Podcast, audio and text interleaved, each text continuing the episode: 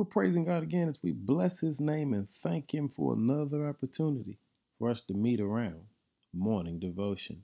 As we continue to seek the plan of God for our lives, we have already discovered that the word plan simply means the intentions or decisions about what one is going to do. It's to decide on or arrange in advance a detailed proposal for doing or achieving a thing. You see, God has a purpose for everything, you know, a reason for which something is done. And when you read Philippians 4, here's what Paul lets us know in verse 13. He says, I can do all things through Christ who strengthens me. Now, before we run off with that statement, you've got to understand what Paul is saying.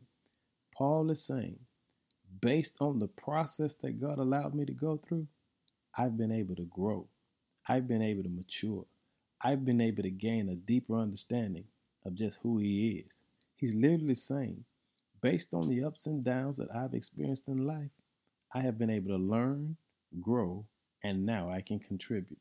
Hey, family, what have you learned through the process of life about your God. Because it's true. God will allow us to go through some things so we'll sin like we've never seen Him before. It's the growth mindset that God understands we all must develop. See, that growth mindset, it's a belief that a person's capacities and talents can be improved over time. And that's what God wants us to understand.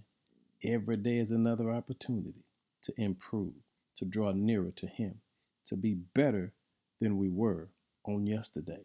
He's literally saying, I can do all things through Christ.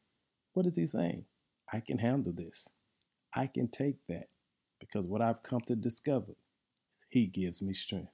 I want to encourage somebody today to make sure that you have a growth mindset that comes from the Lord because there is so much more in you than you understand. The tadpole became the frog. The caterpillar became the butterfly. A little girl turns into a woman. Boys become men. Members become disciples. Why? Because it's a growth mindset that God understands we all need to develop. Don't be a spectator today, but be a participator in the growth of the life that God intends for you. Lord, we thank you for your plan because your plan has power preeminence, and presence. And we thank you for being our God. In Jesus' name, amen.